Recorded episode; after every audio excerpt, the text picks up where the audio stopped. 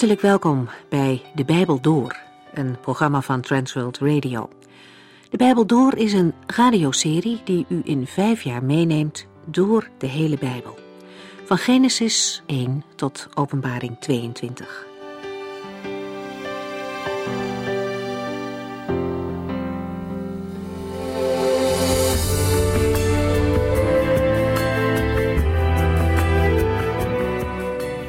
We lezen in deze serie uit Jesaja. De eerste tien hoofdstukken hebben we inmiddels besproken. En het gaat hierin nogal eens heen en weer. Aan de ene kant lezen we hoe de Heer uitkomst brengt en geweldige plannen heeft met zijn volk. Maar die profetieën worden ook steeds weer afgewisseld met gedeelten waarin Gods volk zijn eigen weg gaat. Mensen maken moeilijke en donkere tijden door, omdat ze de Heere verlaten. Al lezend lijkt het zo eenvoudig, dan zouden we hen wel willen toeroepen dat ze trouw moeten blijven aan God, zodat Hij ze ook kan zegenen. Maar laten we eerlijk zijn, het gaat bij ons ook niet anders dan toen. Ook christenen kennen perioden dat het geestelijk leven op een lager pitje staat, of dat andere dingen belangrijker zijn in het leven dan de Here. En ook wij moeten net als de Israëlieten steeds weer terug naar de Here en erkennen dat we fout zaten. Keer op keer mogen we een beroep doen op zijn genade. Het boek Jezaja is ook een boek vol hoop. Al schieten wij mensen tekort, de Heere doet dat niet. Hij is trouw aan zijn beloften en hij zal ze ook vervullen. We mogen gaandeweg ervaren dat leven in het licht van God een leven vol blijdschap en zegen is. Dat is niet hetzelfde als een makkelijk leven. Christenen maken dezelfde dingen mee als iedereen, maar het verschil is we staan er niet alleen voor. De Heere is erbij en Hij wil ook in moeilijke tijden zijn vrede geven. In Jesaja 10, dat we vorige keer hebben gelezen, zien we dat de Heere zijn volk zal bevrijden van de Assyriërs. Dit vijandige volk heeft Israël en andere volken veel kwaad berokkend. De Assyriërs zijn ontzettend trots op hun overwinningen. Zij denken dat niets en niemand hen ooit zal kunnen verslaan maar ze hebben buiten de God van Israël gerekend. Hij heeft hen gebruikt om zijn eigen volk ertoe te brengen dat ze naar hem terugkeren. Maar dat wil niet zeggen dat ze wegkomen met hun geweld en hun slechte daden.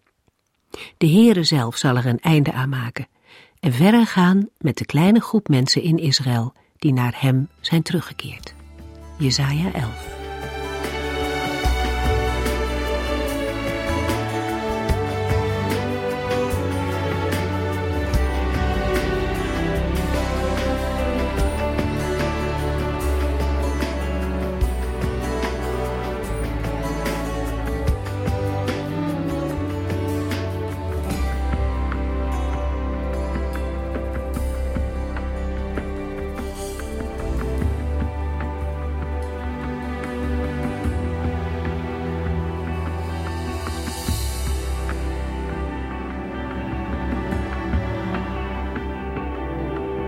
kijken we nog even terug naar de vorige uitzendingen, dan is te constateren dat we na een gedeelte over de Messiaanse koning, in Jesaja 8 vers 23 tot en met 9 vers 6, geconfronteerd werden met onheilsprofetieën over Israël, Syrië, Juda en Assur. Toch lazen we daarna in Jesaja 10 vers 20 tot en met 23 dat er voor het volk Israël ook de boodschap klonk dat een gelouterde rest zal terugkeren. Ondanks de ontrouw van zijn volk blijft de Heere trouw aan zijn verbond met Abraham, Isaac en Jacob, maar ook met David. Omdat we in vorige uitzendingen niet veel ruimte hadden om er dieper op in te gaan, wil ik voordat we verder gaan met Jesaja 11 wat meer zeggen over onheilsprofetieën. Wie de profetische Bijbelboeken doorleest, kan een dubbel gevoel krijgen. Er zijn prachtige, vertroostende teksten, maar ook veel passages met veroordelingen, dreigingen en rampen. Hoe verhouden die zich tot elkaar? Wat is de bedoeling daarvan? In de eerste hoofdstukken van het Bijbelboek Jesaja staan veel onheilsprofetieën tegen Israël. Daarin komt naar voren dat Israël ontrouw is aan de Here en worden er verschillende aanklachten tegen het volk geformuleerd. De verbondsverplichtingen worden niet langer waargenomen En dan volgen er de aangezegde sancties en straffen. In Jesaja 1 vers 9 en 10 lazen we dat de leiders van Israël worden vergeleken met Sodom en Gomorra. De Heer heeft met het toelaten van rampen over Juda en Jeruzalem een positief doel: de oproep om weer terug te keren tot Hem en Zijn verbond. Dat de Heer goede intenties heeft, blijkt uit de oproep tot bekering en de ruimte voor schuldvergeving na nieuwe toewijding. Na alle dreigingen en uitnodigingen wordt een heilvolle bestemming geschilderd. Maar zal dat positieve vooruitzicht het volk tot bekering brengen? Het eerste visioen dat Jezaja ontvangt voorzegt dat het volk in toenemende mate tot zonde zal vervallen en dat heel het land een woestenij zal worden. Maar daarmee is het laatste woord niet gezegd, want uiteindelijk doet de Heere zijn gelofte gestand. In de roeping van Jezaja wordt de boodschap samengevat. Ten gevolge van zonden volgt verschrikkelijke ellende. Maar de Heere laat het volk niet in de steek. Daarna lezen we in Jezaja 7 over koning Agas, die uitgenodigd wordt te vertrouwen op de Heere, maar het niet doet. Toch geeft de Heere redding, zoals blijkt uit de naam Immanuel. Ook zal door allerlei gerichten heen een rest worden behouden, zoals de naam Sear Jasub aangeeft. In een toekomstvisioen geeft Israël toe dat de Heere door oordelen heen zijn doel heeft verwerkelijkt. In Jesaja 12 vers 1 lezen we: Op die dag zult u zeggen: Ik loof u, Heere, uw toorn was op mij, maar nu troost u mij. Tussen de aangekondigde oordelen staan ook profetieën over een situatie waarin de volken delen in het heil van Israël. Als de Israëlieten tot hun bestemming zijn gekomen, zullen de volken via Israël de juiste weg leren. Het gevolg van Gods onderwijs zal zijn dat er wereldomvattende vrede heerst. In de beschrijving van het nieuwe Messiaanse koninkrijk in Jesaja 11 staan de gevolgen voor de volken en voor de hele schepping. Aan armen en verdrukten wordt recht gedaan, en roofdieren zullen samen optrekken met beesten die ooit hun prooi waren. Alle kwaad is uit de schepping verbannen, omdat kennis van de heerlijkheid van de Heere alles vervult. Met deze woorden wordt de uiteindelijke bestemming van Israël voor de wereld geschetst. Maar het Bijbelboek Jesaja bevat niet alleen oordelen en beloften voor Israël. We lezen in Jesaja 13 tot en met 27 ook over oordelen voor de volken en de aarde. Iemand zal vragen: op grond waarvan worden zij geoordeeld? In Jesaja 13 vers 9 lezen we dat de verwoesting die aanstaande is, wordt voltrokken aan zondaars. Als toelichting klinkt in Jesaja 13 vers 11: En ik zal de wereld straffen voor haar kwaad, alle inwoners voor hun zonden. Ik zal de arrogantie van de trotse man en de hooghartigheid van de rijke neerslaan. In het volgende hoofdstuk komt de trots van Babel naar voren. Jesaja 14 vers 13 en 14. Deze hoogmoed zal grondig afgestraft worden. Ook Moab is trots, hoogmoedig en overschat zichzelf. De oordeelsaanzeggingen voor de volken hebben een specifiek doel voor Israël en Juda. Zij worden daardoor aangezet niet te vertrouwen op omringende volken als coalitiepartners tegen het wrede en overheersende Assur. Ook de grote machten zijn klein vergeleken bij de God van Israël. Egypte raakt helemaal verward en wijsheid ontbreekt.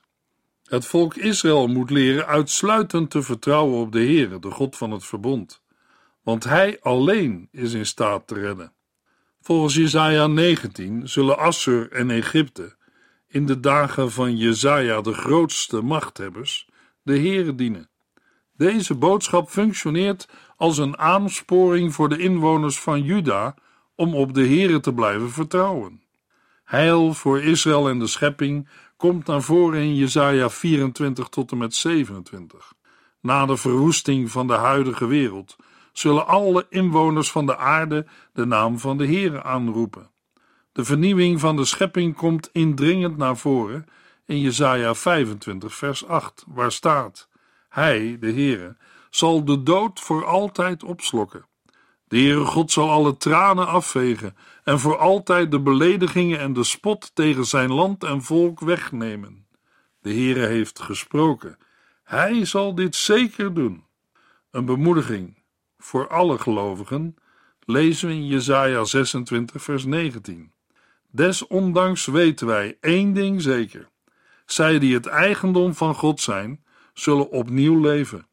Hun lichamen zullen weer opstaan en zij zullen zingen van blijdschap, want Gods levenslicht zal als dauw op hen vallen. In die tijd zijn de vervloekingen ten gevolge van de zondeval weggenomen. Tegelijk zullen demonische machten die de schepping terroriseren, teniet worden gedaan. In de context van Jesaja 1 tot en met 39 geven deze woorden aan dat de Heere volkomen is te vertrouwen. In Jesaja 28 tot en met 33 komt de dwaasheid van het vertrouwen op andere volken naar voren. Al in Jesaja 13 tot en met 23 blijken alle mogelijke coalitiepartners van Juda onder het oordeel van de Heere te staan. In Jesaja 30 wordt Egypte voorgesteld als onbetrouwbaar. Daarvoor worden in Jesaja 28 en 29 de corrupte leiders van Jeruzalem aan de kaak gesteld. In Jesaja 34 en 35 wordt het volk uitgedaagd tot een keuze: vertrouwen op de Here of op aardse heersers. In de verhalende delen van Jesaja 36 tot en met 39 komt opnieuw de vraag naar voren wie door Juda tot bondgenoot wordt gemaakt: de Heere of volken als Assur en Babel. Het uiteindelijke vertrouwen van Hiskia op Babel heeft tot gevolg dat Juda in ballingschap zal gaan. Deze profetie is bepalend voor de troostwoorden in de volgende hoofdstukken. Jesaja 40 tot en met 66 bestaat bijna uitsluitend uit heilsprofetieën, geschreven voor de Israëlieten die door de ballingschap heen moeten. Jesaja 40 begint met woorden van troost voor Jeruzalem en Juda. Hun wordt voorgehouden dat het lijden voorbij is en hun schuld is voldaan. Een tweede exodus zal plaatsvinden. De knecht van de Heere zal het volk verlossen en heil brengen voor de wereld. De vrede voor Israël loopt uit op het Messiaanse Rijk en een teken van Gods overwinning is dat Babel wordt verslagen door de hand van de Perzische koning Cyrus. Het volk Israël zal een bediening krijgen naar de hele wereld toe. De glorierijke toekomst van Jeruzalem treedt op een bijzondere manier naar voren. Jesaja 60 laat zien hoe Jeruzalem zal worden tot centrum van de wereld. De belofte aan Abraham en David komen tot vervulling. Maar in Jesaja 40 tot en met 66 komen we ook onheilsprofetieën over volken tegen. De Heere veroordeelt en vernedert Babel. De tekst is in de tijd van Jesaja geschreven met het oog op de toekomstige onderdrukking van Babel. Het is een teken voor Gods redding voor Israël, dat er voor Babel geen redder meer is. Het aanzien wat de Heer aan Israël geeft, staat in scherp contrast met de ontluistering van Babel in Jesaja 47. Daarmee is de boodschap van de val van Babel een troostwoord voor Sion en heel Israël. In Jesaja 59 vers 17 staat dat de Heere zich kleedt met gerechtigheid als panzer en de helm van heil op het hoofd zet. Jesaja 59 vormt in zekere zin een inleiding tot Jesaja 60 tot en met 62. Zonder het komen van de Heere in gerechtigheid en wraak, dat alle onrecht wegjaagt, kan in de duisternis het licht niet opgaan.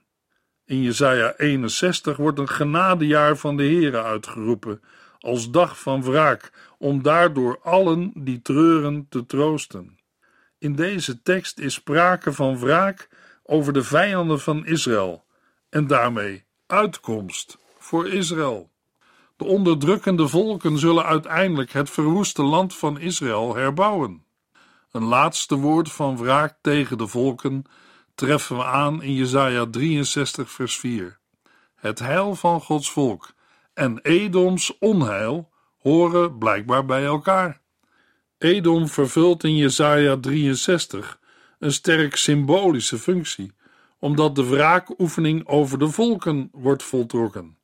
Essentieel is de verlossing voor Israël, en daarvoor is vernietiging van vijanden nodig. Daarom is het een troostwoord voor de Israëlieten en een voorbeeld voor ons. We gaan verder met het lezen van Jesaja 11. In Jesaja 11 wordt de belofte aan het huis van David in Jesaja 7 vers 14 en Jesaja 8 vers 10 dat de Heere bij zijn volk zal zijn, verder uitgewerkt. Ook wordt voortgebouwd op de korte heilsboodschap die Jezaja in een visioen ontving, dat de afgehakte stronk van Isaïe voor nieuw leven zorgt. Jezaja 11 behandelt drie belangrijke onderwerpen. In Jezaja 11 vers 1 tot en met 5 gaat het over de toekomstige heerser uit het geslacht van David. In de versen 6 tot en met 9 over zijn rechtvaardige en vredevolle regering. En in Jesaja 11 vers 10 tot en met 16 gaat het over het verzamelen van de volken door en bij de Heren. Jesaja 11 vers 1 Maar uit de stronk van Isaïe, de omgehakte boom van David, zal een scheut groeien. Een nieuwe vrucht bloeit op uit zijn wortels. Jesaja kondigt aan dat uit de stronk van Isaïe een scheut of twijg zal opgroeien en dat uit zijn wortels een lood vrucht zal dragen. De verwijzing naar Isaïe duidt op Gods trouw aan zijn verbond met David. Een nieuwe koning zal opstaan. Gezien het vervolg kunnen we ervan uitgaan dat hier opnieuw sprake is van de Messiaanse koning uit Jesaja 4 en Jesaja 9. Jesaja 11 vers 1 heeft ook verbinding met Jesaja 6 vers 13, waar is aangegeven dat de Heere Israël omhakt als een boom, waarvan de stronk blijft staan en voor nieuw leven zorgt. In Jesaja 6 gaat het over een schamel restant en in Jesaja 11 over een scheut en een nieuwe vrucht die eruit voortkomt. Het uitspruiten van nieuwe scheuten of takken staat model voor een nieuwe toekomst en het vruchtdragen houdt in dat het volk Israël zal delen in de zegen. Het feit dat over een omgehouwen boom van Isaïe wordt gesproken, geeft aan dat het huis van David onderhevig zal zijn aan een ernstige crisis en bijna zal zijn verdwenen. Daar ziet het nu nog niet naar uit, maar het zal vanaf de tijd van de ballingschap realiteit zijn. Daarna regeert niemand meer uit het huis van David. Maar door de verbondstrouw van de Heere komt er een omkeer in de situatie.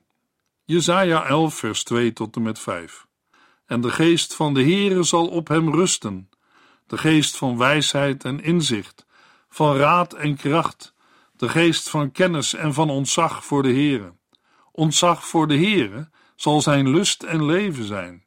Hij zal niet recht spreken op grond van wat aannemelijk lijkt, of op grond van valse getuigenis, of van horen zeggen. De armen en verdrukten zal hij verdedigen. Maar hij treft de aarde met het zwaard van zijn mond en doodt de schuldigen met zijn adem, want hij zal bekleed zijn met rechtvaardigheid en trouw.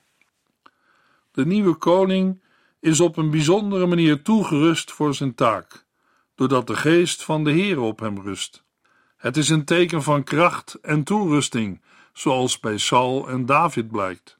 Zoals de geest van de Heer in het verleden op David was, zo zal hij in de toekomst rusten op deze Messiaanse koning. De geest schenkt wijsheid, inzicht, raad, sterkte, kennis en vrezen des Heren. De algemene aanduiding geest van de Heere wordt verduidelijkt in zes eigenschappen. De Septuaginta heeft in vers 3a de geest van de vrezen voor God, waardoor een zevenvoudige verduidelijking ontstaat van de geest van de Heere. Mogelijk ligt hier een verband met de zeven geesten in Openbaring 1 en 5. In de loop van de kerkgeschiedenis is dit gedeelte in Jesaja opgevat als een zevenvoudige gave van de geest, die op den duur belangrijker werd dan de negenvoudige gave in 1 Corinthiërs 12. Mede daardoor werden de gaven van genezingen buiten beschouwing gelaten. De genoemde vaardigheden zijn nodig om een land op verstandige wijze te regeren. Een voorbeeld van een koning die begenadigd was met dergelijke vaardigheden was Salomo, al was dat bij hem onvolkomen. De tegenstelling tussen de toekomstige Messiaanse koning en de hooghartige en trotse Assyrische heerser is groot. De koning van Assur vertrouwt op eigen kracht, en de rechtvaardige Messiaanse koning handelt door de geest van God. De werking van de geest wordt concreet gemaakt in de volgende versen. Zijn verlangen om de Heere te eren komt van binnenuit. In zijn oordeelsvorming laat hij zich in ieder geval niet leiden door wat zijn ogen zien en zijn oren horen. Hij reageert niet impulsief, maar doorziet personen en situaties. De armen en zwakken van het land worden niet benadeeld, maar ontvangen een rechtvaardig vonnis. Zorg voor de kwetsbaren gold als een belangrijke verplichting voor de koning. De genoemde rechtvaardigheid komt ook tot uiting in het bestrijden van het kwaad en het straffen van overtreders. Daarom zal de koning de aarde slaan met het zwaard van zijn mond en de schuldige doden met zijn adem. Hij duldt geen onrecht en, door wat hij zegt, verwijdert hij ieder vorm van onrechtvaardigheid. Hij is bekleed met rechtvaardigheid en trouw. Jesaja 11 vers 6 tot en met 9 Dan zullen de wolf en het lam bij elkaar liggen en er zal vrede heersen tussen panter en geit. Kalveren en mestvee zullen veilig tussen de leeuwen kunnen lopen en een klein kind zal hen hoeden. De koeien zullen tussen beren grazen, jonge beertjes zullen bij kalveren liggen, en de leeuwen zullen net als de koeien gras eten. Baby's zullen veilig tussen giftige slangen kruipen, en een klein kind kan rustig zijn hand in een nest met giftige adders steken. Op heel mijn heilige berg zal niemand schade aanrichten of iets vernietigen. Want zoals het water de zee vult, zal de aarde vol zijn van de kennis van de Heere. Het gevolg van de Messiaanse regering zal een paradijselijke toestand van de schepping zijn. De wereld zal zodanig veranderen dat de eerdere vervloeking, die een ontwrichte relatie tussen mensen en dieren en tussen dieren onderling tot gevolg had, opgeheven zal worden. Deze profetie van vrede vormt een uitwerking van de eerdere voorzegging van een wereld waar oorlog niet meer bestaat. Als het rijk van de Messias in volle glorie aanbreekt, zal iedere vorm van disharmonie verdwijnen. In Jesaja 65 vers 25 staat een soortgelijke voorstelling met de vermelding dat de slangen stof tot eten zullen hebben. Daarmee wordt een nadrukkelijke toespeling op Genesis 3 toegevoegd. Ook de relatie tussen kinderen en gevaarlijke dieren is van belang. Deze toekomstvisioenen geven daarmee ook een sleutel tot het verstaan en begrijpen van de paradijselijke situatie. Jesaja 11 vers 10 tot en met 16 In die beslissende tijd zal een nakomeling van Isaïe opstaan als een banier en over de volken regeren. Hun hoop zal op hem gevestigd zijn. Alle volken zullen naar hem toekomen want het land waar hij woont is een glorieuze plaats. In die tijd zal de Heere voor de tweede keer een restant van zijn volk terugbrengen naar het land Israël. Zij zullen komen vanuit Assur, Egypte, Patros, Ethiopië, Elam, Babel, Hamat en uit alle ver afgelegen kustlanden. Hij zal een banier voor hen oprichten tussen de volken waarheen ze zijn weggevoerd. Hij zal de verstrooide Israëlieten bijeenbrengen vanuit alle hoeken van de aarde. Dan zal er tenslotte een einde komen aan de jaloezie tussen Israël en Juda. Zij zullen elkaar niet langer bestrijden. Samen zullen zij de volken in het oosten en westen aanvallen. Zij zullen hun krachten bundelen om hen te vernietigen, en zij zullen Edom, Moab en Ammon onderwerpen. De Heere zal een pad door de Rode Zee droogleggen en zijn hand over de Eufraat bewegen en een machtige wind sturen die haar zal verdelen in zeven afzonderlijke beekjes die gemakkelijk kunnen worden overgestoken. Hij zal een gebaande weg vanuit Assur maken voor het restant dat daar is overgebleven, net zoals hij voor heel Israël deed toen het uit Egypte terugkeerde. De genoemde heerlijke toekomst heeft consequenties voor Israël en de volken. Jezaja kondigt aan dat op die beslissende dag de wortel van Isaïe zal staan als een banier voor de volken. De wortel van Isaïe verwijst terug naar de Messiaanse koning in vers 1. Maar er wordt ook een ander beeld gebruikt. Hij is niet alleen iemand die als een twijg voortkomt uit Isaïe, maar ook als wortel aan hem voorafgaat en zijn nageslacht mogelijk maakt. Hij zal een centrale rol spelen in de hele wereld. Hem zullen de volken van de wereld zoeken en zijn rustplaats zal glorieus zijn. Er gebeurt nog meer op die beslissende dag. De ballingen mogen terugkeren vanuit Assur, Egypte, Patros, Ethiopië, Elam, Babel, Hamad en uit alle veraf gelegen kustlanden. Eerder heeft de Heere zijn hand uitgestrekt om Juda te oordelen, en later doet hij hetzelfde om te bevrijden. Deze troostrijke woorden zijn gesproken nadat de Assyriërs vele Israëlieten in ballingschap hebben weggevoerd. Maar de Heere zal een banier onder de volken opheffen en hij zal de verdrevenen van Israël verzamelen. Jesaja 11 is een troostrijk hoofdstuk en geeft aanvullend inzicht over de Messias ten opzichte van eerdere vermeldingen. Tegelijk worden beschrijvingen van een bijzondere toekomst in Jesaja 2, 4, 9 en 10 uitgebreid. Er is sprake van een voortgaande openbaring, waarbij het van belang is de verschillende beschrijvingen met elkaar te verbinden. Verderop in Jesaja zal nog meer worden geopenbaard, onder andere over de knecht des Heren. Jesaja 11 getuigt van Gods trouw aan het verbond met David. De Messiaanse vorst wordt door de Heere toegerust voor zijn taak en zal Israël herstellen.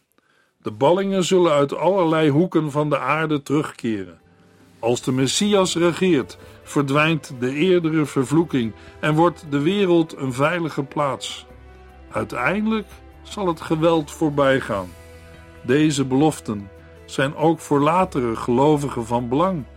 De Heere zal door oordelen en gerichten zijn koninkrijk vestigen. Tijdelijk kunnen we ons verlaten voelen, maar hij gaat door met zijn werk om zijn toekomst te realiseren. In de volgende uitzending lezen we Jesaja 12 en 13.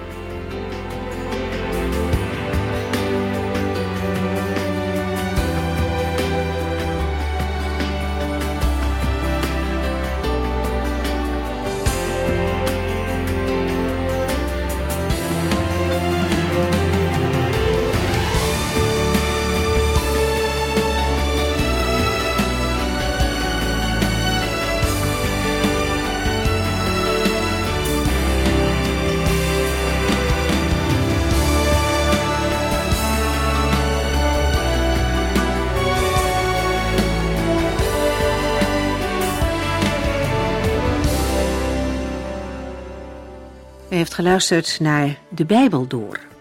In het Nederlands vertaald en bewerkt door Transworld Radio. Een programma waarin we in vijf jaar tijd de hele Bijbel doorgaan. Als u wilt reageren op deze uitzending of u heeft vragen, dan kunt u contact met ons opnemen. Tijdens kantooruren kunt u bellen op 0342 47 8432. 0342 47 8432. 32.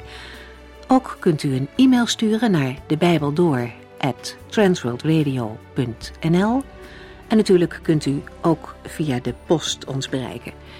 TWR, postbus 371, postcode 3770, AJ in Barneveld.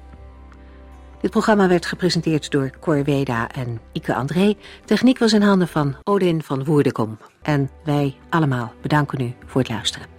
Graag tot de volgende keer.